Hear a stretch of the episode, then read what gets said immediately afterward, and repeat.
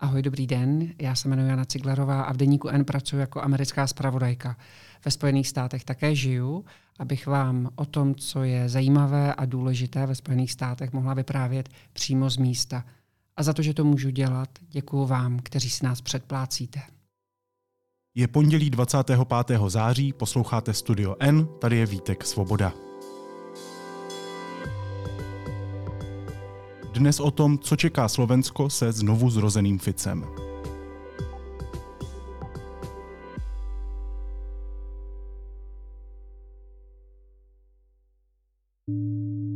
Slovensko bude o víkendu volit svoji budoucnost.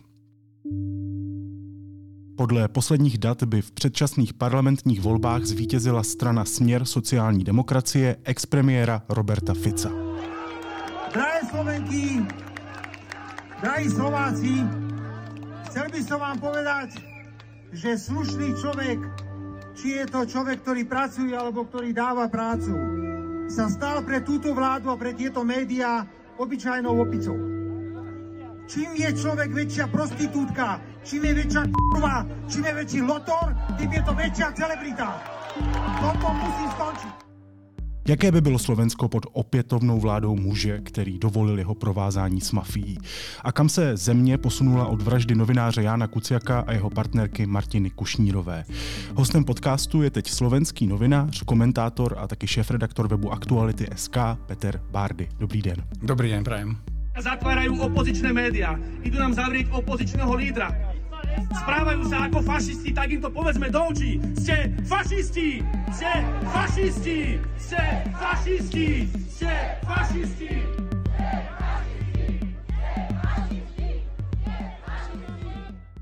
Ono je to mnohdy až směšné, jak se ty strany v Česku, na Slovensku a asi všude na světě vždycky před volbami honí v tom, kolikrát řeknou, že tohle jsou ty nejdůležitější volby.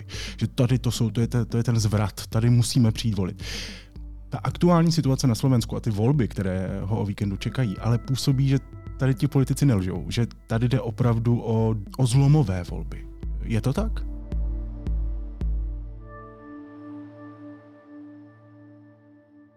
Do istej miery áno. Zvykne sa to porovnávať vo, s voľbami v roku 1998, keď e, sa Slovensko naozaj rozhodovalo, či bude pokračovať v politike, ktorú tam zaviedol a praktikoval Vladimír Mečiar, čiže akýsi návrat do socializmu, toho takého kapitalistického typu s prepojením na Moskvu, e, s tým, že sme boli naozaj čiernodiero Európy bez možnosti akéhosi integračného procesu s tým západným civilizovaným demokratickým svetom, alebo či sa pohneme trošku iným smerom. A dnes naozaj, že Slovensko e, má podobné otázky na stole a, a je to naozaj, že téma týchto volieb, že či sa staneme, alebo či budeme naďalej súčasťou e, toho elitného klubu krajín Európskej únie a NATO, ktoré si uvedomujú ten význam e, slov ako, ako solidarita alebo alebo obrana demokracie, alebo slobody, alebo či sa, či sa posadíme k stolu s Iránom, Čínou a, a Severnou Koreou a budeme sa tváriť, že sme nezávislí a že sme nad vecou a, a budeme pritom ako keby len v tichosti prihliadať e, k tomu, ako Rusko bezprecedentne e, zabíja civilných obyvateľov na susednej Ukrajine. Čiže tieto voľby sú vo veľkej miere podľa mňa hlavne o tom zahraničnom bezpečnostnom ukotvení Slovenska, e, či budeme patriť teda k civilizovanej Európe alebo, alebo alebo či sa nejakým spôsobom eh, staneme satelitom eh, Kremla. To zní jako ale obrovské volby. Jako to, rozumíte, vybrat si mezi takhle odlišnými a mm, zásadními možnostmi, to je těžký moment. No je to ťažký moment v situácii, keď si to uvedomujete ako volič, lenže na Slovensku toto nie je téma volieb. Paradoxne u nás sa riešil celý mesiac eh, problém premnoženia medveďa hnedého v slovenských horách. Čiže to bolo jedno, ktorá politická strana, najmä tie, ktoré boli v opozícii, či už to, bola, či už to boli fašistické strany, alebo to bol smer, riešili e, tému, že je veľa medveďa hnedého v lesoch a že treba regulovať počty medveďov. No tak toto sa, toto sa riešilo mesiac. Potom bola téma volie plagát, hej, alebo výtraž. No to je no, neuveriteľné, že v situácii, keď kolabuje zdravotníctvo, keď nám ambulantní lekári oznamujú, že už toho majú plné zuby a radšej si budú hľadať prácu do Čiech alebo niekde na západ, tak, e, tak my riešime plagát, lebo na plagáte sa také tej starej vitráže, bola prerobená vitráž, kde pôvodne boli pochodujúci, pracujúci ľudia z 50. rokov s vlajkami Sovietskeho zväzu Československa, milicionári s puškami, tak to sa zmenilo na ľudí, ktorí držali jeden v ruke vlajku LGBTI plus komunity, ďalší mal vlajku s preškrtnutým hlinkovým alebo gardistickým dvojkrížom, a, a tak ďalej, čiže ale ukrajinskú vlajku. A teraz, že veľká časť spoločnosti protestovala proti takémuto plagátu, namiesto toho, aby si uvedomovali, že tieto voľby sú o niečom úplne inom. Mm. Čiže súhlasím s vami, uh, mali by to byť uh, dôležité voľby aj pre voličov. Bohužiaľ zástupné témy a také tie, že zákopové vojny dvoch, uh, dvoch alebo troch politických strán vyvolávajú pocit, že, že v týchto voľbách ide o osobnú pomstu, nie o nejakú, nejak, nejaký väčší význam. Hmm. Mluvíte o Medvedovi, mluvíte o Vitríně. Uh, vy jste šéf-redaktorem Aktuality SK, tedy eh, místa, kde pracoval až do své smrti Jan Kuciak. Když jste prožíval ty události okolo jeho vraždy před více než pěti lety, ehm, které vedly mimo jiné k odchodu Roberta Fica z politiky, aspoň na, chvíli, uměl jste si v tu chvíli představit, že bude někdy horkým kandidátem na vítěze voleb a možná i na premiéra a že tady se teda v takovéhle situaci bude řešit medvěd a LGBTQ vlajka? Ja si, nie že ja, ale ani Robert Fico si to už podľa mňa nevedel predstaviť. On bol po voľbách 2020 naozaj zlomený človek a až do leta toho roku bol naozaj odpísaný. On si podľa mňa sám neuvedomoval, eh, že v akej zložitej situácii a keď áno, tak už musel to vyhodnotiť, takže je naozaj koniec, lebo Robert Fico je čokoľvek, len to nie je naivný hlúpak. Robert Fico je veľmi eh, zorientovaný človek, ktorý vie veľmi rýchlo vyhodnotiť eh, situáciu, v ktorej sa nachádza a téma, alebo témy, ktoré, sú, ktoré v tom čase rezonujú spoločnosti spoločnosti a vie si vypočítať a vyhodnotiť, že akú má pravdepodobnosť uspieť. A som si istý, že do toho leta 2020 mal sám o sebe veľmi nízke očakávania a veľmi nízke nároky s tým, že vedel, že už jednoducho ten čas e, sa kráti, ak už naozaj nebol naplnený. Lenže vtedy sa stalo niečo, čo ho nakoplo a to bol odchod Petra Pellegriniho a časti poslaneckého klubu aj vedenia Smeru a založenie novej strany. A to bol ten call to action pre Roberta Fica, ktorý, ktorý potreboval k tomu, aby, aby znovu narastol, aby, aby z toho, keď budem pateticky, aby vzlietol z toho popola. On sa naozaj vtedy nahneval, on to považoval za obrovskú zradu, pretože všetci tí ľudia vlastne vyrastli v jeho tieni. Smer, sociálna demokracia je Robert Fico, to nie, to nie sú iní politici. Od začiatku, od 99. roku, celých tých 24 rokov, čo tá strana je na trhu, tak vždy ju predstavoval iba jeden jediný človek. Keby sa zmenil predseda, tak je to naozaj problém pre Smer. Musel by to dovoliť eh, Fico a musel by ho odporučiť a ešte pri ňom istý čas stať. To, že, to, že tí ľudia, ktorí si pri, pri Petrovi Pelegrini mysleli, že zoberú veľkú časť elektorátu, založia novú stranu a stanú sa jednotkou na trhu s politickými stranami, no to sa prepočítali. Robert Fico ukázal svoju životaschopnosť, svoju drávosť a on naozaj to nie je človek, ktorý bol na odpis. Mm, no, rozumím tomu a zrada nebo pocit zrady může být velký motor pro člověka, který, jak jste napsal ve své knize, je posednutý mocí. Uh, zároveň já si to jenom představuju, že pro vás je to celé možná o něco osobnější, protože když byl zavražděn Jan Kuciak a Martina Kušnírová, tak myslím si, že obecně novinářské obce se to hodně dotklo. Zavražděný novinář. Um, Slováku a Slovenek se to obecně hodně dotklo. To je velká, velká vizitka stavu demokracie a systému. Ale vy jste byl přímo v redakci, vedl redakci, kde uh, pracoval člověk, který byl zavražděn. A já si aspoň představuju, že pro vás to musí být jako osobnější vidět Fica, který do značné míry dovolil ten systém, ve kterém se mohlo stát něco takového. Když vidíte toho jeho znovu zrození, jaké je to pro vás jako pro člověka, jako pro člověka, který tady sedí, píše, komentuje, kouká se na ty události a vidí tohle? Viete, no tak Jan Kuciak bol môj kamarát, to nebol len kolega. U nás sú tie vzťahy naozaj veľmi priateľské a a tým pádom sa ma to nedotklo len ako v vodzovkách, len ako šéf-redaktora, ale pre mňa vražda Jana a Martiny bola ľudská tragédia, ktorú prirovnávam k smrti môjho otca. Čiže to vôbec nebolo pre mňa jednoduché sa s tým zmieriť a dodnes si myslím, že stále ešte sú veci, s ktorými sa musím vyrovnať. Na druhej strane šefujem redakcii, ktorá ktorá sa snaží riadiť podľa nejakých vyšších štandardov eh, a tie mi neumožňujú byť osobný. Ja si to jednoducho nemôžem dovoliť. Ten verejný záujem a tá služba verejnosti je pre mňa silnejšia a dôležitejšia ako moja osobná zášť a môj hnev na kohokoľvek. Čiže či je to Robert Fico alebo niekto iný, jednoducho v istom momente, a to som naozaj musel veľmi rýchlo si v hlave upratať, som musel dať nabok uh, môj pocit krivdy alebo hnevu na človeka alebo na politika, ktorý umožnil, že sa jednoducho vytvorila atmosféra umožňujúca niekomu objednať si vraždu môjho kolegu kvôli práci, ktorú robil, alebo keby sa to stalo ktorémukoľvek inému novinárovi. Jednoducho toto muselo ísť stranou. Ja mám, uh, ja mám ako keby väčšiu zodpovednosť, ako je moja osobná animozita voči komukoľvek. A tá zodpovednosť je za to, aby sme produkovali na aktualitách čo najkvalitnejší, najprofesionálnejší a naj, maximálne nestranný obsah. A keď mám problém s, s tým, že s akýmkoľvek politikom vrátane Roberta Fica, tak si to musím vyriešiť uh, sám so sebou. Jednoducho v tej práci sa to, to musí ísť uh, bokom. Ja som o tom hovoril aj, aj s rodičmi Jana Kuciaka. Oni tomu rozumejú, chápu, že nemôžem si dovoliť byť, uh, byť zaujatý nech si o ňom myslím čokoľvek. Samozrejme, že sú politici, ku ktorým nemám pozitívny vzťah. Je to, sú to fašistickí politici a je to samozrejme aj Robert Fico. Ale, ale v moju prácu to nesmie, nesmie ovplyvniť. Musím sa snažiť byť maximálně možně vecný. Jak jsem říkal, v únoru uplynulo pět let od vraždy novináře Jana Kuciaka a jeho partnerky Martiny Kušnírové. Um, vy jste čerstvě po té vraždě řekl serveru iDnes, cituju vás, totálně nepravděpodobná věc, že zavraždí analytika. Proč by zabíjeli analytika, který neodhaluje průsery, ale pracoval s otevřenými zdroji? Konec citace. Kam se vaše vnímání celé té věci vyvinulo, mě zajímá. Jestli jste pořád překvapený, nebo, nebo to vyprchalo rychle, nebo jak, jak se tohle to vyvíjelo? No, ja som to hlavne povedal niekoľko hodín potom, ako som sa dozvedel, že Jana zavraždili. Hmm. Takže tam by som nehľadal možno racionalitu toho vyjadrenia. Skôr to bola veľmi silná emocia, ktorá vtedy ma motivovala, alebo, alebo bola pre mňa inšpiráciou k tomu, že čo hovorím. Ja som to nedokázal pochopiť, nedokázal som to prijať, že si niekto objedná vraždu ad jedna novinára, ad dva mojho kolegu a ad tri, alebo opačne, to je jedno.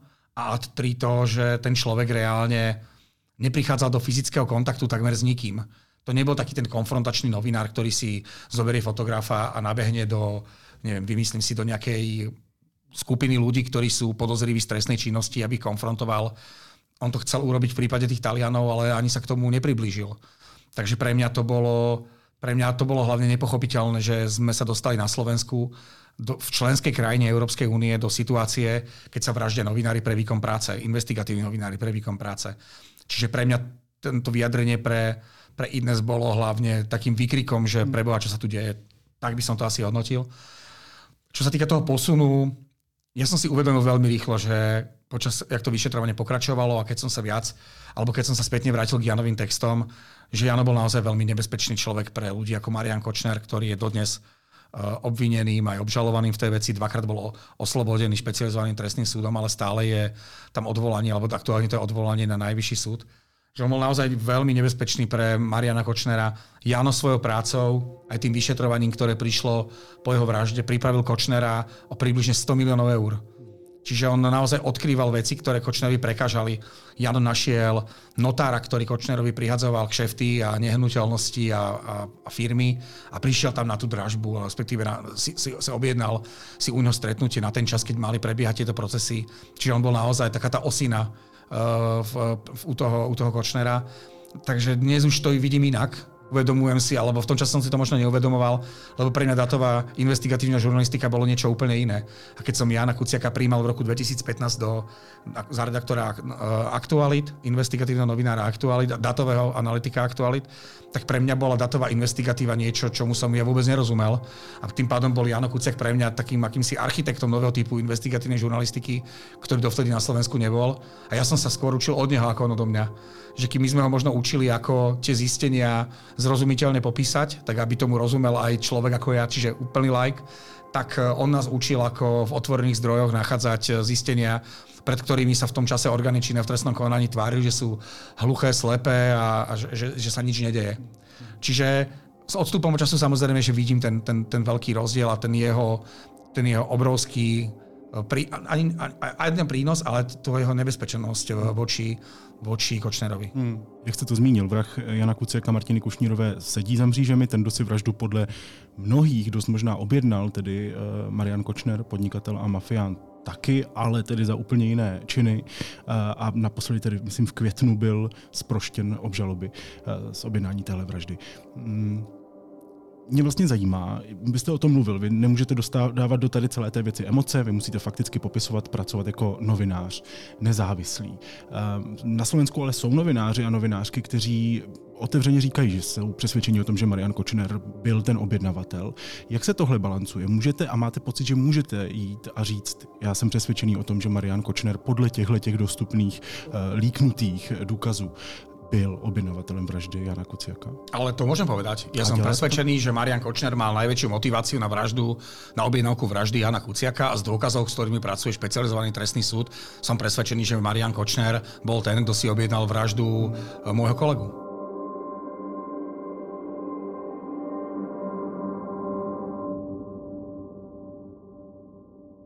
A tomhle případě, jak se vám poslouchá a kouká na to, když už dvakrát byl sproštěn, mm, když už dvakrát eh, vyšel v téhle věci jako nevinný člověk? No samozrejme, že sa mi na to nepozerá dobre a už, už vôbec nie, keď čítam tie zdôvodnenia súdu, že prečo takto, takto rozhodol. A potom čakám vždy s napätím, že, že ako na to bude reagovať prokurátor a ako na to bude reagovať eh, advokát eh, poškodených, čiže v tomto prípade už len Kuciakovcov. A vždy som pri tom celom, pri tej bolesti a hneve som rád, že reagujú veľmi profesionálne a veľmi odborne a že naozaj vyvratia krok za krokom, bod za bodom všetky tie tvrdenia, ktoré špecializovaný trestný súd použil na to, aby na konci dňa im z toho vyšiel Kočner ako, ako človek, ktorého oslobodzujú. Čiže nechápem to. Hlavne nerozumiem tomu Senátu, že o čomu ide. Stále ako keby som presvedčený, a nie ako keby, ja som proste presvedčený, že tam nie je žiadna finančná motivácia, že tam nie je žiadna korupcia v prospech Mariana Kočnera. To si neviem ani predstaviť, že by sa toto tam, dialo. Že skôr mi ide o to, že že, že na chvíľku sa pozrieť do hlav tých sudcom, že, tým sudcom, že prečo tak uvažujú a prečo za každú cenu sa snažia prehliadať úplne evidentné veci, vrátane tých, na ktorých upozornil najvyšší súd, že, majú, že, že na základe nich majú rozhodovať.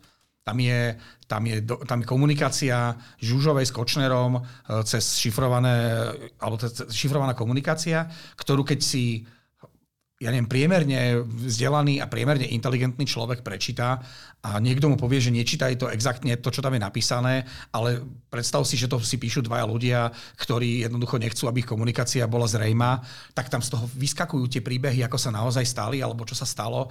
Zároveň, keď to porovnajú s udalosťami, ktoré sa v tom čase stali, s ďalšími a s ďalšími vecami, aj s výpovediami e, či už právoplatne odsudených alebo svetkov, e, tak, tak e, pozerám na to a, a nerozumiem, že čo sa deje. Mm, pôsobí to úplne evidentne. No je, je to, pre mňa to je úplne evidentné. Hej? A teraz nechcem povedať, že pretože som zaujatý, určite tam môže časť toho zohrávať aj, aj tento fakt, veď ja, ja sa nemôžem tváriť, že nie som.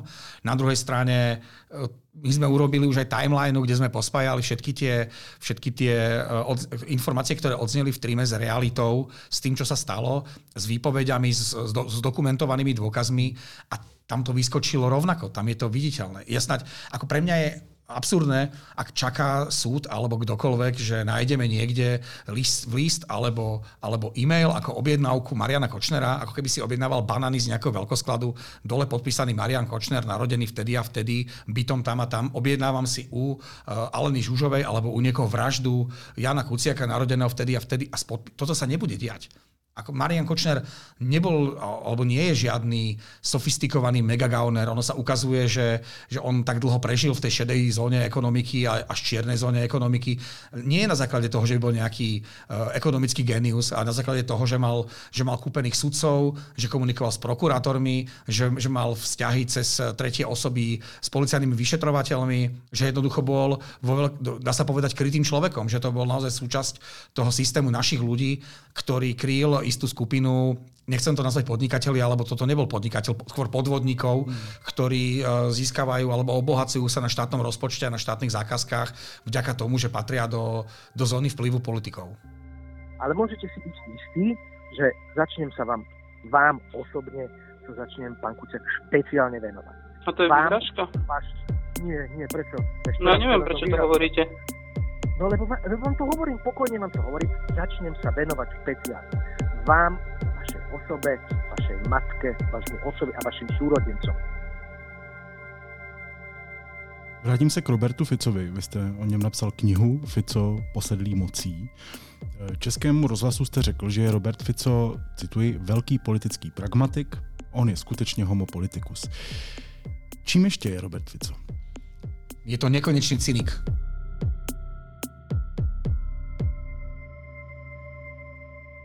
On je naozaj, to je oportunistický cynik. Keď eh, budete vy chcieť, tu si sadne a bude mať pocit, že, že u vás zavoduje tým, že bude hovoriť, že je Európan, tak on vám tu bude hovoriť pol hodinu tie najdôležitejšie statementy, ktoré ho budú vykreslovať lepšie ako, ako ktoréhokoľvek z lídrov Európskej únie alebo Európskej komisie. O 5 minút bude mať meeting na Václavaku proti Európskej únii. Budete mať pocit, že najväčší česk, českí uh, euroskeptici uh, sú, sú eurohujeri tlieskajúci Bruselu. On naozaj on sa zmení za minútu na totálneho uh, euroskeptika. On, Nigel Farage bude pri ňom len, len snaživý pionier. Robert Fico vie komunikovať s ľuďmi, ktorí, ktorí čakajú od neho statement. On to vie naozaj podať veľmi autenticky, uveriteľne a ľudia budú mať pocit, že to je ich speaker, že to je ich hlas, že konečne počujú od politika to, čo si oni myslia a čo chceli vždy povedať náhlas a takéhoto človeka oni hľadali. Milí priatelia, Bratislavčania, drahé Slovenky a Slováci, čo mám povedať 30. septembra? Poďme a vybáme to tak, že Slovensko bude mať skúsenú, sociálne orientovanú, ale predovšetkým suverénnu vládu, ktorú si vyberiete vy a nie, ktorú nám nadiktuje pani Čaputová a ktorej to nadiktovali na americkej ambasáde v Bratislave. O tomto budú voľby 30. septembra. Všetkých vás pozývam.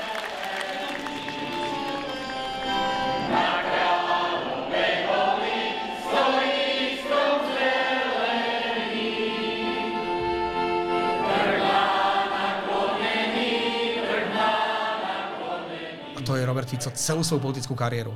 Minimálne teda od roku 1999. Ja mám niekedy pocit, že on má dennodenne fokusové skupiny ľudí, ktorých sa pýta na to, že ako vnímajú situáciu na Slovensku. On z tých focus group odchádza a vždy iba povie to, čo tá focus mm. grupa mu vygeneruje ako ten dôležitý statement. No. Robert Fico naozaj pragmatik. A to, to, je, to je Robert Fico politik, Robert Fico člověk, který shání politické body. Vy jste tu knihu psal a tím pádem jste se bavil s lidmi, kteří jsou mu blízko tak mě zajímá, jestli jste se přiblížil i vy Robertu Ficovi jako člověku, k tomu, kdo je jako člověk, nejen jako politik.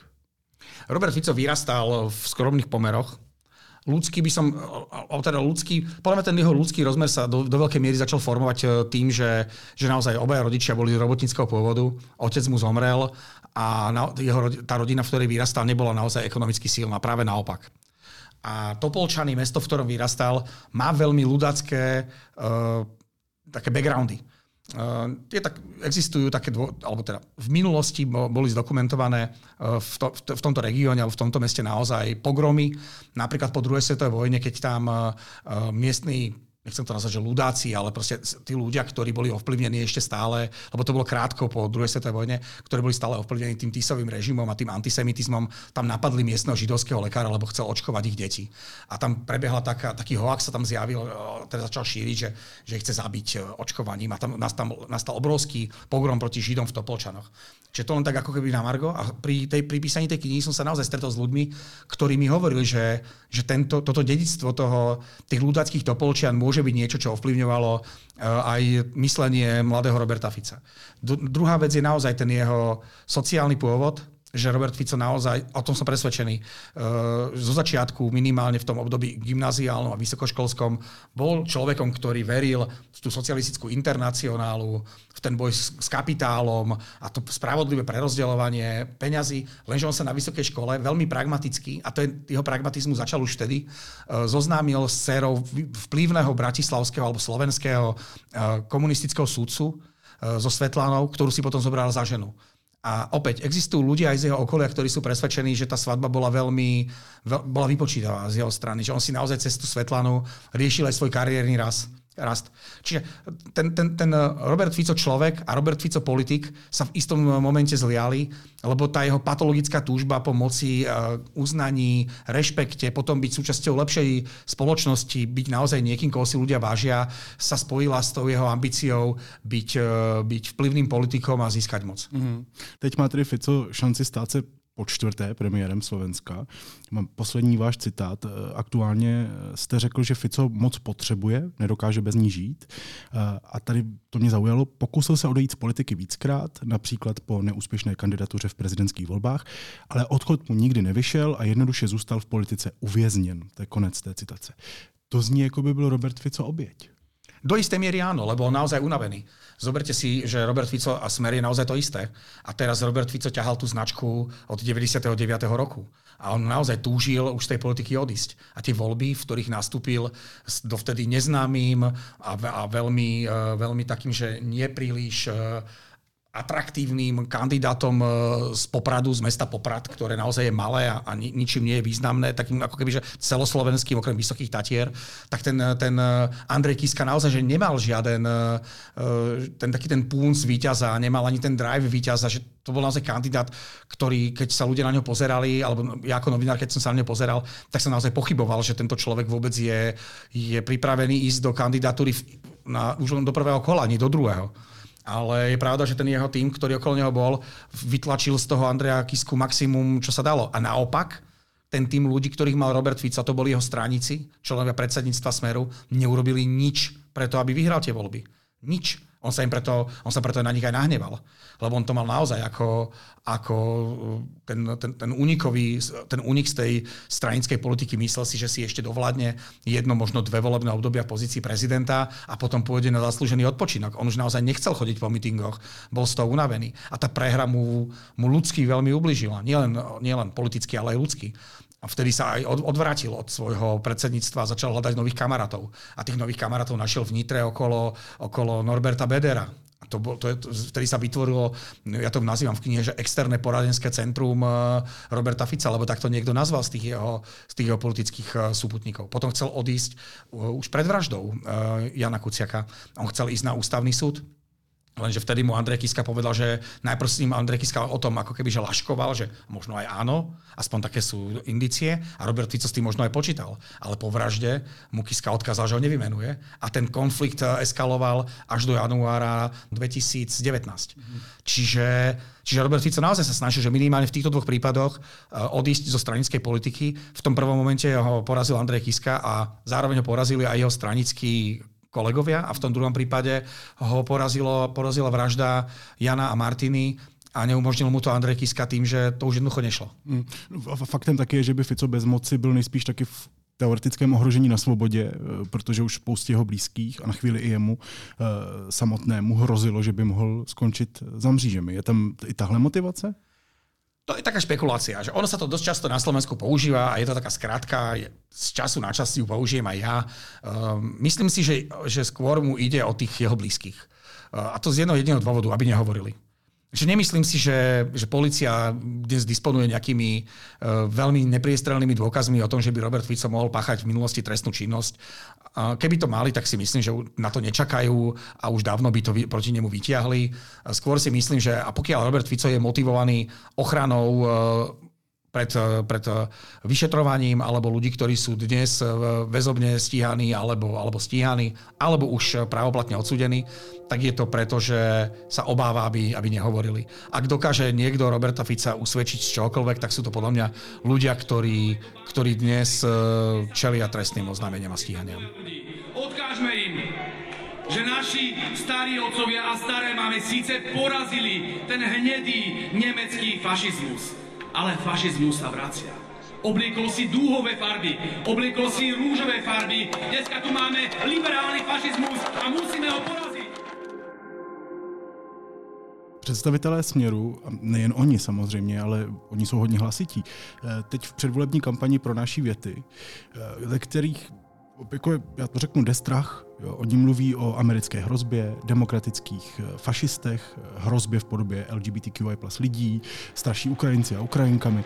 Žijeme v krajine, kde prezidentka Slovenskej republiky používá nacistický banderovský pozdrav Sláva Ukrajine, hamba!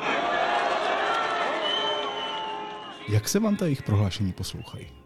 Tak to už je ako keby, že ten, ten firewall je ten môj cynizmus. Hej? To už jednoducho, voči tomuto sa musí novinár obrniť, lebo, lebo si nebude všímať podstatné veci. keby, to tak, e, keby som jednoducho si všímal tieto ich e, statementy, e, bezobsažné, plné nenávistí, tak si nevšímam tie dôležitejšie veci, ktoré, ktoré si treba všímať. Oni tým prekrývajú naozaj kopec iných vecí a, uvedomujú si, že na ich elektorát toto stačí. Keď e, sme hovorili o tom roku 2020 a o tom, že Robert Fico sa odrazil od dna a vystrelil, tak on naozaj si uvedomil, ja mám to taký príklad, som, som, som minule použil, že on prišiel do obchodu ako politická strana a chcel si kúpiť ten e, najlepší steak alebo tu tie najlepšie potraviny, čiže svojich voličov, ale ostali mu tam len jablká a to zhnité. Čiže on, v tom, eh, on z toho elektorátu, ktorý bol na Slovensku v tom čase možný, ktorý by ešte stále vedel osloviť, tak to boli predovšetkým ľudia, ktorí, ktorí uverili konšpiráciám, dezinformáciám, kremelskej propagande, všetkým tým narratívom uh, a ľudia, ktorí sú ľahko manipulovateľní, ľahko oklamateľní, ktorí sú zraniteľní pred akoukoľvek uh, lžou, že sa nedokážu tej lži postaviť. A Robert Fico pochopil, že toto je jeho odrazový mostík. On nemohol čakať, že osloví lavicových intelektuálov z miest. No tí sa minuli, tí jednoducho už dávno nie sú ľudia, ktorých by on dokázal osloviť. On už nemohol čakať ani, ani presvedčených lavičiarov alebo sociálnych demokratov, lebo tí už takisto sa minuli, tí odišli za Petrom Pelegrinim alebo išli do progresívneho Slovenska. Čiže Robert Fico už je len už, už je lavicovou alebo sociálno-demokratickou stranou len teoreticky už len z názvu, ale nemá to nič spoločné so sociálnou demokraciou. Robert Fico sa stal hlasom eh, antiestablishmentového hnutia, protisystémového hnutia eh, rôznych fašizoidných eh, nazlostených ľudí, ktorí, ktorí volajú po pomste, ktorých opantal neskutočný hnev, ktorí chcú jednoducho, aby tí ľudia, ktorých oni ktorí oni ako keby, označujú za zodpovedných za ich sociálny status, aby pikali to je, a ten Robert Fico musí krmiť presne takýmito, takýmito sloganmi. Oni by nefungovali na slogany, že poďme reformovať zdravotníctvo a po 8 rokoch nám snáď, alebo postavíme snáď dostatok nemocníc s moderným vybavením, ktoré budú zachraňovať ľudské životy. Toto je pre nich nepochopiteľné. Respektíve tá ich, a keď, keď je to pochopiteľné, tak to nestačí oni potrebujú že okamžité, radikálne, hneď riešenia, kde rinčia zbranie, kde sa zatýkajú ľudia. Čiže Robert Fico hrá hru, ktorú od neho jeho voliči čakajú. A on je v tomto smere opäť veľmi autentický. A tú hlavnú historickú pravdu, ktorú si nikdy nesmieme nechať vziať, tá znie Neoslobodzovali nás Američania, oslobozovala nás Červená armáda, Sovietský zväz a najviac si vytrpel rúský národ.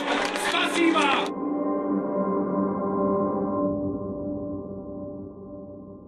Ono těch posledních pár týdnů a možná i nejvíc ta současná chvíle, protože to je opravdu za dveřmi ty volby, um, působí jako takové koukání do propasti. Když mluvím s lidmi, se svými lidmi okolo sebe ze Slovenska, tak eh, to tak popisují a i to z nich tak nějak jde cítit. Takové divné jako ticho. Slovensko ví, co mu hrozí, vidí to v průzkumech, slyší lidi, kteří říkají to, co říkají a dost možná míří k moci. Eh, a čeká se, jak moc černý scénář se teda nakonec uskuteční. Jaké je teďka žít na Slovensku? Ja si nemyslím, že tam je nejaký veľký rozdiel, ako to je dnes, ako to je pred rokom. Možno možno je menej stresu tým, že máme úradnícku vládu a že už tam nie sú tie, tie, také tie schizoidné uh, snahy no, Igora Matoviča upútať, pomstiť sa, bojovať, že tá jeho, tá jeho politika, ktorú sme, ktorú sme vnímali od uh, volieb 2020, keď sa stal predsedom vlády až do, až do situácie z jary tohto roku, keď, uh, keď prezidentka odvolala vládu Eduarda Hegera nastúpila úradnícka vláda, že je také väčšie upokojenie, podľa mňa. Napriek tomu, že sa blížia naozaj dôležité voľby, tak je cítiť uh, akési upokojenie. No, tak Igor Matovič sa snaží dennodenne ako buldozerom rozbiť ten uh, relatívny pokoj na Slovensku a darí sa mu to vo veľkej miere. Ale nemyslím si, že dnes uh, je nejaké vážne napätie v spoločnosti. Dokonca ho nevnímam veľmi ani medzi ľuďmi, ktorí, ktorí nad tým nad, tou, nad tým vývojom po voľbách na to pozerajú veľmi skepticky, že skôr, čo ma ako keby, a nechcem povedať, že vyrušuje, ale čo si vnímam, čo si všímam viac, sú také tie deklarácie toho, že keď to dopadne zle, tak sa odsťahujeme. Že to, toto vnímam možno viac ako pred uh, minulými voľbami a pred tými a pred tými a pred tými, lebo táto téma je vždy na Slovensku a mám vo, vo svojom okolí dosť ľudí, ktorí to stále hovoria, že ak tie voľby dopadnú zle, že sa odsťahujú. No keby to tak bolo, tak už sú asi tak 12 krát odsťahovaní alebo 10 krát odsťahovaní a stále sú tam, tak uh, chápem tú deklaráciu a potom sú ľudia, ktorí, ktorí si naozaj povedia, a to je problém pre mňa, mladí ľudia, ktorí študujú v zahraničí, vrátane Českej republiky a ktorí si naozaj povedia, že tak ale do tohto ja už sa nevrátim a títo ľudia nám budú chýbať. Tie kvalitné mozgy, ktoré by mohli prísť a zdvihnúť uh, úroveň Slovenska a rozhodnú sa radšej ostať v zahraničí. To rozhodnutie je úplne na mieste, je úplne legitimné a, a asi aj správne, ale pre Slovensko to bude, to bude veľká, veľká chyba. Čiže uvidíme, ako tie voľby dopadnú, ale tam ešte dôležitý moment, že že na Slovensku sa lámu voľby posledný týždeň. Že dnes už sa zdá, ako keby tie tábory boli, boli zabetonované, že sú tam nejaké čísla, ktoré sa už výraznejšie nemenia, ale že máme 30% nerozhodnutých. A to je obrovská masa. Čiže tieto voľby z môjho pohľadu rozhodnú nerozhodnutí voliči a uvidíme, na koho stranu sa postavia. Hmm. Vy jste popisoval, že musíte být cynický a vlastně to, co popisujete, je vlastně jistý eh, cynismus, zároveň to, co hrozí s příchodem, možným příchodem Roberta Fica k moci, uh, jsou docela velké věci. Ať už jsou to právě ty zahraničně politické věci, to ukotvení Slovenska buď tam nebo tam, na východě, na západě, nebo i možné třeba zastavení té očisty toho Slovenska, toho systému, který uh, skorumpoval například Robert Fico. Um, ale když se vzdálím o těch pocitů, kdyby se Robert Fico uh, dostal k moci, co konkrétně by mohl udělat a udělal? Jaké praktické ohrožení jeho vláda nebo vliv na vládu představuje? Tak no ja mu hlavne nechcem radiť, hej? takže okay. ja sa pokúsim, pokúsim sa odpovedať tak, aby si to, lebo aby z toho nevyšiel návod, že proste ako ukradnú ten štát. V podstate ja mu radiť nemusím. Robert Fico vie, čo má urobiť, lebo on bol, on bol ten politik, ktorý do veľkej miery ovplyvnil charakter inštitúcií, ktoré, ktoré by mali strážiť a chrániť demokraciu a vie, kde sú zraniteľné a kde sú naopak silné. Čiže ten človek má naozaj zvládnutý štát. Uh, on ho už niekoľko, už ho raz minimálne uniesol a myslím si, že keď sa o to bude pokúšať opäť, tak, uh, tak bude vedieť presne, čo má urobiť. Od, ne, od, v tých, ten negatívny dopad jeho prípadného návratu by najprv mohli pocítiť mimovládne organizácie, hlavne tie, ktoré sú politické. Napriek tomu, že na Slovensku nie je veľa organizácií mimovládnych, ktoré sa tvária alebo prihlásia k tomu, že sú politické, nie je ich málo a je dôležité, že takéto mimovládky existujú. Jednoducho tieto to podľa mňa uh, schytajú, keď môžem použiť takéto slovo, ako prvé a, a v podstate, že veľmi rýchlo. Môže sa pokojne stať, že, že mimovládky so zahraničnou účasťou, alebo aj vydavateľstva, uh, respektíve médiá so zahraničnou účasťou, ako je napríklad naše médium, ktoré má švajčiarsky, švajčiarsko-slovenský kapitál za sebou, tak môže byť označené za zahraničného agenta, čiže on môže použiť ten, ten putinovský narratív, že, že zahraničné mimovládky a zahraničné médiá sú agenti, ktorí bojujú proti, proti tomu štátu, lebo ten štát chce byť e, suverénny a hrdý a neviem aký. Hej. Takže toto sa asi tiež môže stať a môže nás sankcionovať rôznymi spôsobmi, ktoré si on dokáže vymyslieť aj sám, takže ich tu nemusím úplne spomínať. Potom je tu špecializovaný trestný súd, súd a špeciálna prokuratúra. To sú inštitúcie, ktoré majú za úlohu vyšetrovať práve tie najväčšie korupčné kauzy, ktoré sa týkajú aj nominantov alebo priamo členov Smeru, ktorí sú vyšetrovaní alebo aj právoplatne odsúdení. Ako je prípad napríklad paradoxne špeciálneho prokurátora Dušana Kovačika, ktorý, je, ktorý mal vyšetrovať mafiu a, a korupciu a je odsúdený za úplatok od mafiána. Hej? Takže a to je možno aj dôležité, aby, aby v tom priestore Českej republiky odznelo, že, že čo za e, človeka e, za Fica malo na starosti boj proti organizovanému zločinu a korupcii. No tak bol to človek, ktorý, sa, ktorý si nechal zaplatiť od mafiána, aby, aby jednoducho sa tváril, že, že všetko je v poriadku a zamietol niektoré veci pod koberec. Čiže toto budú inštitúcie, ktoré podľa mňa budú že pod priamým eh, tlakom eh, Roberta Fica, teda ak na to bude mať dosah.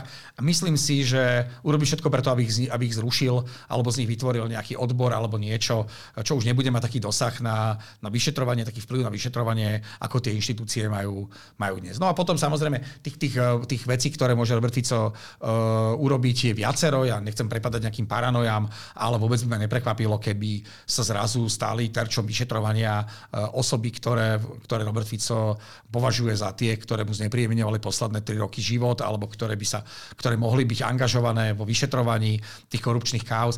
Vedie to niekoľko rokov, čo Robert Fico vedie otvorenú vojnu proti vyšetrovaciemu týmu, ktorý vyšetruje tie kauzy, ktoré sa týkajú aj jeho, alebo Bederovcov, alebo oligarchov z pozadia Smeru. Čiže tých spôsobov, ako Fico môže škodiť štátu, je naozaj veľa. Hmm. No a v reakci na to se mluví o velkém exodu inteligence, exodu mozků. Eh, mladí lidé, jak jste říkal, se dost možná nechtějí ze zahraničí vracet, anebo naopak chtějí utíkat eh, daleko od Slovenska vedeného Ficem. Zároveň, pokud vím, se stále méně Slováků a Slovenek cítí být Evropany, eh, nechtějí patřit třeba do Evropské unie a do NATO. Jak silný hlas tohle ve slovenské společnosti je?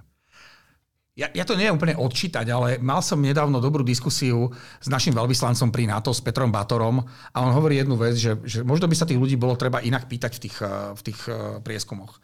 Že keď sa spýtate tých ľudí, že či chcú, aby vláda vojensky podporovala Ukrajinu, tak povedia, že nie, lebo lebo im to proste nejaký politik hovorí, ale keby ste sa ich mali spýtať, že či súhlasia s tým, že sa Ruská federácia so svojou armádou dostane až na naše východné hranice, eh, tak by asi na to, na to inak reagovali. Jasné, že bude určitá skupina eh, a teraz poviem naozaj, že veľmi vulgárne slovo, ale, ale nemyslím to tak, ako, eh, ten, ako keby ten význam toho slova negatívny, ale skôr taký ten, že, že reálny, že takí tí pometenci, ktorí nerozumejú tomu a sú dezorientovaní z toho, že, že ako, aká je tá realita, lebo sú permanentne klamaní Lubošom Blahom a ďalšími trolmi a, a celou tou propagandou a tou sieťou dezinformačno-konšpiračných médií, ktoré tie ruské narratívy proste tlačia v tom našom geopriestore, tak tí budú tlieskať a povedia si, že brat za brata, že my chceme mať Rusov na našej východnej hranici. No oni by asi tlieskali, aj keby tí Rusi dobili Bratislavu, potom Prahu a neskôr aj Berlín.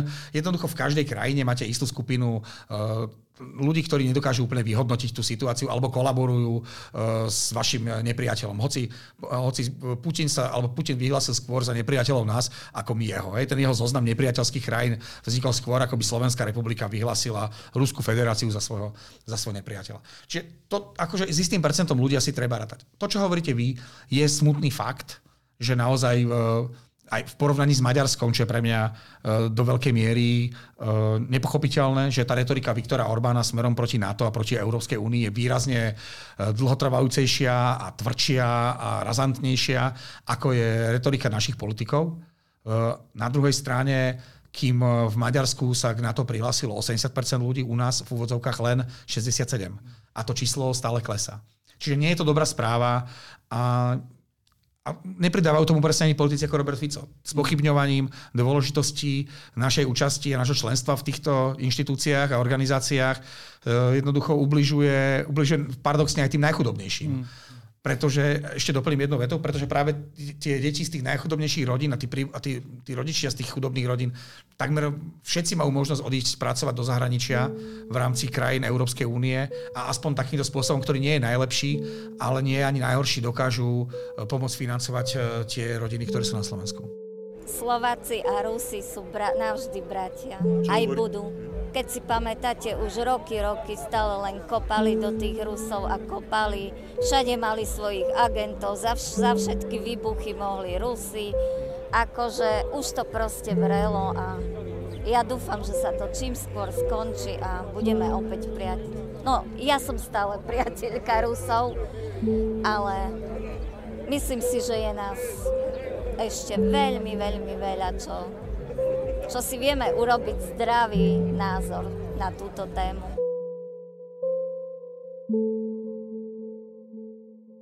Mně u toho napadá taková, řekněme, hraniční myšlenka. Slováci a Slovenky ve velkém chtějí ven ze západních struktur. Jo? Nebo aspoň to tak uh, ukazují ty průzkumy.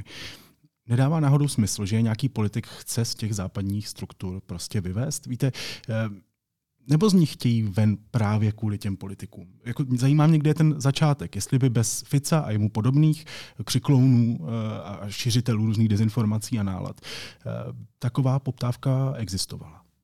To je dobrá otázka. Ja som to minule riešil sám so sebou a myslím si, že to je podobné, ako či bolo skôr vajce alebo sliepka.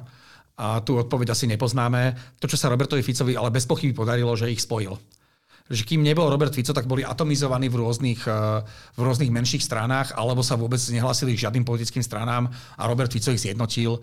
Čiže ten jeho ten jeho ako keby, že negatívny vklad bol, že im, dal, že im dal spoločný menovateľ a že vytvoril hnutie týchto ľudí namiesto toho, aby, aby to boli krčmové debaty, uh, tak je to zrazu mainstreamová debata, že či vystúpiť uh, z NATO hlavne.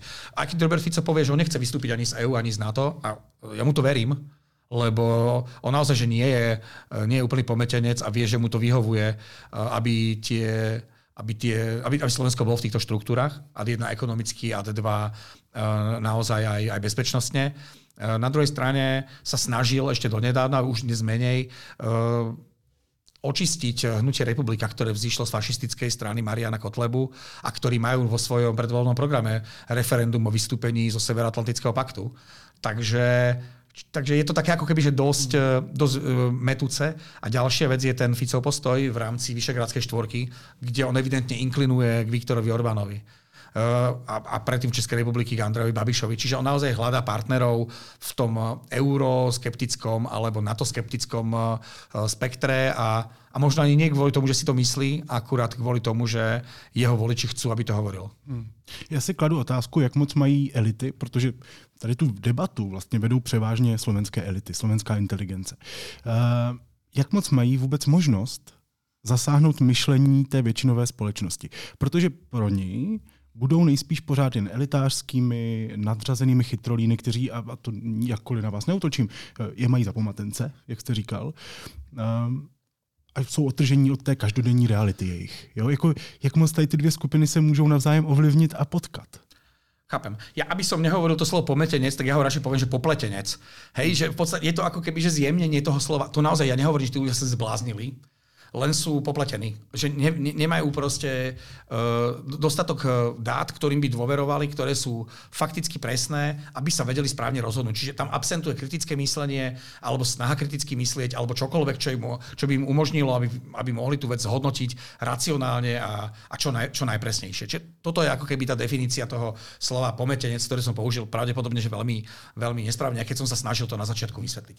Uh, tá, tá bariéra tam je, aj tá, alebo tá priekopa, ten gap tam proste je medzi tými skupinami, tými proeurópsko-atlantskými a protieurópsko-atlantskými. Je to tam, a, ale nevieme, tam tie mosty chýbajú a obávam sa, že tak skoro nebudú ani postavené. To je to, čo ja v týchto voľbách vidím ako najväčšiu chybu, že tá, tieto voľby, nech dopadnú akokoľvek, nech dopadnú úplne akokoľvek, tak nikdy nebudú, uh, ne, nebu, ten výsledok nebude dobrý. Dobrý v zmysle pre, pre celú spoločnosť že nevznikne, a budem teraz pateticky, nejaká vláda národného konsenzu, ktorá si povie, že dobre, že, že zakopme e, zákopy, postavme mosty a poďme to e, stmelovať a, a spájať znovu tých ľudí. Jednoducho to nejde. Tie, tá, ten boj je naozaj veľmi vyhajpovaný. Tie, tie, tá, tá, prebieha to na všetkých možných frontoch, už to prebieha aj, aj v rámci fyzických atakov, čo, čo doteraz nebolo. Eh, je prípad, keď mal eh, nejaký, človek ho vajcom udrieť eh, poslanca Národnej rady. Došlo k bitke medzi bývalým premiérom a bývalým ministrom vnútra. Kandidát za Olano nevydržal to, ako ho oplúval nejaký hejter na parkovisku a, a udrel ho dvakrát do tváre. Čiže my dnes naozaj ten, to boisko sa z onlineového priestoru, kde to bolo naozaj a stále je veľmi tvrdé, sa presúva už do ulic. A to je niečo, čo sme na Slovensku nemali od Mečiara. Za Mečiara boli známe prípady fyzických útokov na, na novinárov, aj na predstaviteľov občianskej spoločnosti alebo na aktivistov v regiónoch. Ale medzi tým e, bolo, bol kľud. Hej, čiže od tej polovice 90. rokov bolo nejakých, ja neviem, 17-18 e, rokov kľud a dnes e, sa to vrátilo naspäť. A je to, je to veľmi nepríjemné. My sme išli na diskusie do regiónov a tiež sme si uvažovali, že, že ako to spraviť, aby to bolo čo najbezpečnejšie, aby sme nečelili my sami nejakým fyzickým atakom. Čiže to je niečo, čo na Slovensku, čo na Slovensku nebolo. A tá vaša otázka, e, pokúsim sa na to ešte odpovedať, že, že my sme sa nie že prestali rozprávať. My sme, alebo hlavne tí ľudia, ktorí sú na tej strane proti e, atlantickej a proti európskej, prestali mať ambíciu snažiť sa pochopiť. Čiže už pochopenie chýba. Tam je jedno, či používame rovnaký jazyk. Aj keby elity, ako, ich, eh, ako sa zvykne istá skupina obyvateľov nazývať, aj keby prestali hovoriť nejakým akademickým jazykom, ktorý by bol ťažšie pochopiteľný pre bežného človeka, tak už je tam nechuť pochopiť. To je, to je podľa mňa najväčší problém. Hmm. A velkou roli tu přitom hraje asi zklamání, ne? protože v tom roce 2020 po volbách to vypadalo, eh, že se Slovensko mění, že eh, ty vlády ty vytoužené změny dotáhnou. A přišel jeden průšvih za druhým a jedno zklamání za druhým. Absurdní situace eh, ve slovenském parlamentu. Možná lidi už prostě nechtějí být zklamaní, ne? Nebo zajímá mě, jak moc velká část jsou vlastně zklamaní lidé, kteří v roce 2020 měli Fica dost, ale teďka už si říkají, tak od Fica víme, co čekat. Hej, ono sa v podstate ukázalo, že korupcia už nie je téma že tí ľudia, ktorí mali plné zuby korupcie, tak si povedali, že ideme voliť proti Ficovi a dnes sa ukazuje, že korupcia už nie je téma, že ide sa, ide sa voliť kvôli niečomu inému. Podľa mňa ten, ten, to sklamanie prichádza s očakávaniami a tie očakávania generujú hlavne populistickí politici. Čiže tak ako Igor Matovič sloganmi typu Fico patrí za mreže a, a poďme ich pozatvárať a gorily, mafia patria za mreže, tak vyvolal nejaké očakávania, že tu dôjde k nejakému masívnemu zatváraniu politikov zodpovedných podľa neho za, za najväčšie korupčné kauzy a za únos štátu. No jednoducho neprišlo to, lebo to nie je tak, že si naprojektuje nejaký populistický politik, že koho ideme zavrieť, no pokiaľ to nie je nejaký vojenský púč niekde v nejakej latinskoamerickej krajine v 50. rokoch alebo 60. alebo v centrálnej Afrike po nejakej genocídnej vojne. Hej, tak ak sa bavíme o, nejakom, o nejakej snahe o civilizovaný demokratický štát e, členský, v rámci e, členských krajín Európskej únie, tak to nie je také jednoduché, že tu niekto ovládne e, parlament alebo senát a potom všetkých dá pozatvárať tú politickú opozíciu len tak bez dôkazov. Čiže toto sa, ne, toto sa logicky nemohlo podariť ani, ani populistom okolo Igora Matoviča, ktorí to slubovali a teraz tí ľudia naozaj, ktorí s tým do toho išli, tak narazili na prvý konflikt, že aha, však ona niečo slúbila, to nebude.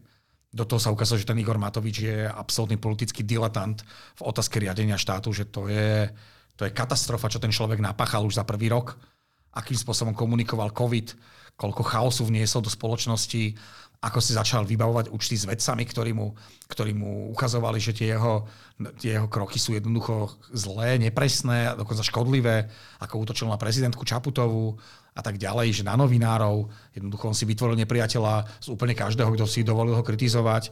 Minister financí prišiel k prezidentke, podpísal demisiu a potom to vytrhol uh, jej pracovníkovi z rúk. A teda, že on si to rozmyslel. Ja si myslím, že ja si myslím, že nič lepšie, naozaj nič lepšie nedokumentuje to chaotické vládnutie, ktoré tu zažívame. A ľudia to veľmi citlivo vnímali. Zrazu len videli hysterického politika, ktorým nadáva, je zúrivý, nedovolí im ísť na ulicu. My sme mali, ja neviem, rok či dva skoro tam boli zavreté deti doma, ktoré nechodili do škôl. Hej, a toto nebolo nikde v rámci Európy. Tí rodičia boli zúfali z toho, že tie deti sú samé doma dodnes sa to ešte nevyriešilo, tie, a, a, teda ako my, tá socializácia detí, hlavne tých menších, to isté maturanti, zrazu boli ľudia na maturity dostávali v podstate za nič. Hej, tie príjmačky na vysoké školy a tak ďalej, to, to sa bude podľa mňa ešte roky, roky riešiť. A za tento chaos, ktorý v tej krajine bol, si našli ľudia spoločného, zodpovedného, ten sa volá Igor Matovič. A teraz Robert Fico prichádza s ďalšou vlnou očakávaní. On chce nastoliť poriadok v krajine, čo je ako keby že veľmi silné gesto. Ja si dokonca viem predstaviť, že keby tú vládu zostavil, tak on bude z začiatku veľmi zmierlivý a bude zrazu upokojovať tú situáciu. Otázka je, čo na to povie jeho elektorát.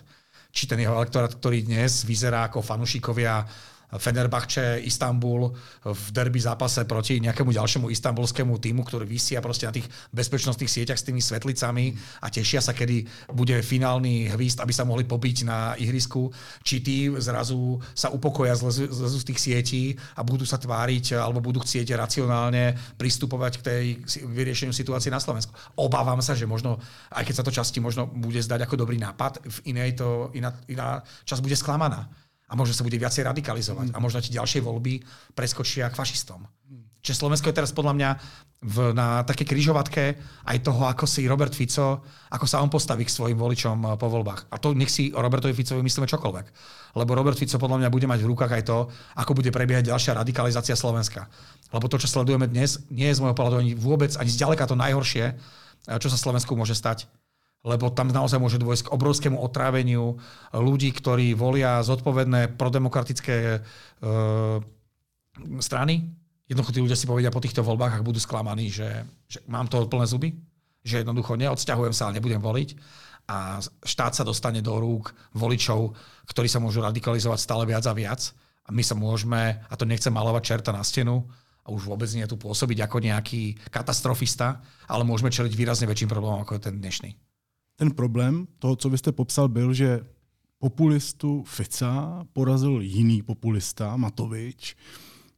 No a teď tedy stojíme před sobotními volbami A já se ptám, bude to tentokrát jinak? Myslím tím, i kdyby se po volbách podařilo poskládat vládu z těch demokratických prozápadních stran, to znamená z progresivného Slovenska a nějakých dolepků pravděpodobně, má Slovensko šanci zažít jako klid? Je v takovém případě naděje na dotažení těch změn, eh, které započaly před pár lety a udržení té slovenské občanské společnosti jaksi naživu?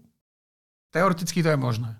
Bude to závisieť, a teraz keď vyslovene iba fabulujeme, že ak by naozaj vznikla koalícia progresívneho Slovenska, eh, ktoré by som určite nenazval populistickou stranou a, a Šimečku by som určite nenazval populistickým politikom, tak keby, keby vytvorili koalíciu s inými stranami, tak e, si viem predstaviť za istých okolností, že by, že, že by to mohlo ma, ma, mať zmysel aj, aj do budúcna. Že by to mohlo do istej miery situáciu na Slovensku riešiť. Čo to nevyrieši, je hnev tých ľudí, ktorí, ktorých reprezentuje Fico. Čiže nedôjde k akému si zmiereniu v spoločnosti, ten boj bude pokračovať Akurát, e, akurát bude privla, by bola vláda tých, ktorí nebudú situáciu eskalovať a ktorí nebudú Slovensko vyťahovať z civilizovaného sveta, ale, buď, ale bola by to vláda, ktorá, ktorá Slovensko bude držať medzi krajinami, ktorý, medzi ktorými chceme byť. Čiže medzi krajinami, ktoré prosperujú, kde sa kde jednoducho právo, kde právo spravodlivosť, uh, sloboda a, nezávislosť uh, jednoducho, kde majú svoj zmysel. Pojem ako demokracia sa nenahradzajú nejakými prílepkami, že iliberálna alebo kresťanská, proste demokracia, liberálna demokracia má svoje štandardy. Vďaka liberálnej demokracii sme dnes ohrození, čiže má svoje chyby, a, ale nemala by byť zničená uh, nedemokratickými stranami a fašizoidno, nacionalisticko, pseudolavicovými populistami, ktorí jednoducho sú ochotní za sebou nechať spálenú zem, len aby, aby sa dostali k moci. Ale zároveň říkáte, uvidíme, co další volby, protože ani vítězství progresivního Slovenska, třeba poskládání nějaké demokratické prozápadní vlády neznamená, že fašistické hlasy, které jsou teďka na Slovensku slyšet hodně, prostě neporostou dál. No a to si ještě představte, že by byl po těchto volbách pad že sa nepostaví vláda, lebo budú chýbať hlasy. Keď sa napríklad dostane do parlamentu Olano, Igora Matoviča a navieže na seba nejakých, ja neviem, 12, 15, 20 hlasov, tak sa môže pokojne stať, že nikto z tých dvoch, čiže z tých dvoch táborov, čiže Smer alebo Progresívne Slovensko, ak sa bavíme o nich ako najväčších favoritoch, tak nebudeme mať dostatok eh, hlasov na to, aby vytvoril, ale nie že 76 hlasov, to, to nestačí na Slovensku. Ukazuje sa, že tie strany sa drobia, uh, čo sú v koalícii, čiže my, sa, my musíme počítať na Slovensku minimálne 80 až 85 eh, hlasov na to, aby bola šanca na dovládnutie. Lebo že, ja si nepamätám nejaký poslanecký klub, ktorý by, no možno strana Sloboda a Solidarita, uh, ktorý by mal takú sílu, že by, že by dovládol v maximálnej možnej sile až, až do konca volebného obdobia. Čiže tam sa môže stať pokojne, že budú ďalšie predčasné voľby už na jar. A to bude podľa mňa problém. Keď sa ukáže, že, že demokratický uh, tábor už nedokáže vygenerovať väčšiu, väčšiu silu, a možno tam dojde únava materiálu. Ja nechcem fakt malovať čerta na stenu, ale možno si už aj zahraniční Slováci, ktorí, ktorých sa prihlasilo nejaké, nejakých desati, niekoľko desať tisíc, že chcú v týchto voľbách voliť si povedia, že už druhý raz tú tortúru nebudem riešiť, nebudem tu proste posielať nejaké, nejaké registrácie a tlačiť si hlasovací lístok a dávať ho do obalky a znovu posielať, že jednoducho mám to plné zuby. Tam, ten, ten mobilizačný uh, efekt môže byť výrazne menší a ten výsledok môže dopadnúť naozaj zle. Každopádně tímhle víkendem pravděpodobně to ohrožení slovenské demokracie nekončí, ať už to dopadne jakkoliv. Som o tom presvedčený, že čo sa týka slovenskej demokracie, tak za ňu budeme musieť bojovať dlhšie ako do tejto soboty.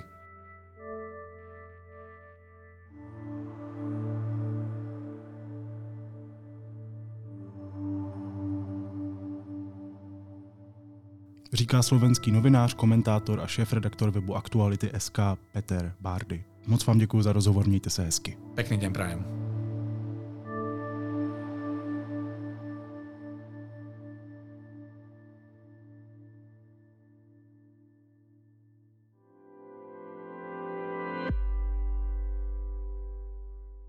Následuje krátká reklamní pauza. Za chvíli jsme zpátky. Cirkla Putika vás zve na premiéru nového představení s názvem K. Vydejte se s námi na výlet kavkovým vesmírem plným absurdit a zvláštních stvoření. Čekáte snad veselé a divoké cirkusové představení? Ano! A co víc? Rozmanitá cirkusová umění, zvířecí masky, iluzivní mámení a létající klavír! K. Od 3. října na Jatkách 78 v Holešovické tržnici. Více informací na laputika.cz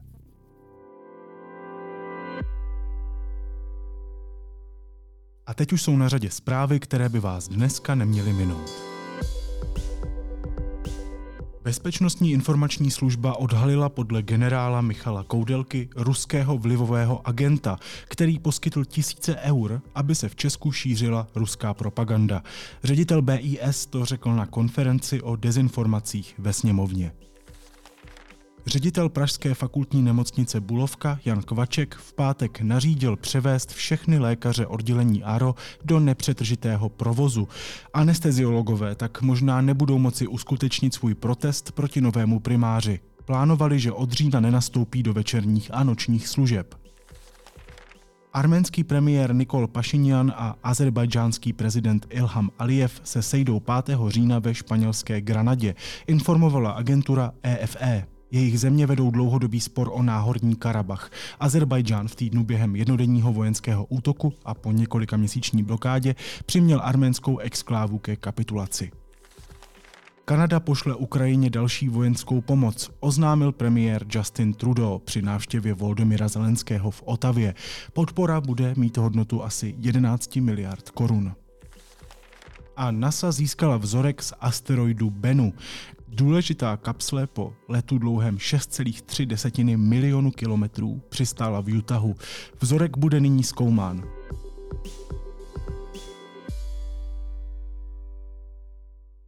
A na závěr ještě něco, co mě zaujalo a možná by mohlo i vás. Trans lidé mezi námi žijí úplně, úplně normální životy. Zažívají zklamání, zažívají frustrace, zažívají štěstí, únavu, to, co většinová společnost. Při pohledu a poslechu do českých médií to tak ale často nevypadá. Když totiž česká média o trans lidech mluví, referují, tak velmi často sexualizovaně. A na ty běžné životy se v tady té záplavě nekorektních titulků často zapomíná proto, že ta realita je taková. Mě opravdu velmi, velmi potěšila podcastová série Radia Wave, která se jmenuje Teď jsem Robin. Spadá pod eh, pořád Radia Wave Dokuvlna, který je plný fakt jako velmi dobrých audiodokumentů. A my v něm přes šest dílů poznáváme život trans kluka Robina. Každý díl je rozhovor s někým důležitým v jeho životě, ať už to byl první kluk, sestra, přítelkyně, máma a je to opravdu velmi civilní, nesexualizovaný pokus přiblížit nám život trans člověka. Celý seriál najdete buď v podcastových aplikacích nebo na wave.cz lomeno Teď jsem Robin. Teď jsem Robin, Radio Wave. To je můj dnešní tip. Naslyšenou zítra.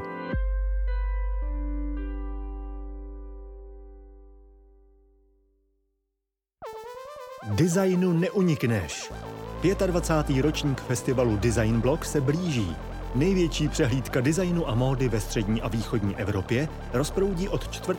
do 8. října veletržní palác Národní galerie Praha, Míčovnu a Královskou zahradu Pražského hradu a Umělecko-průmyslové muzeum v Praze. Program a vstupenky najdete na stránkách designblog.cz. Generálním partnerem je skupina PPF. Mediálně podporuje Deník N.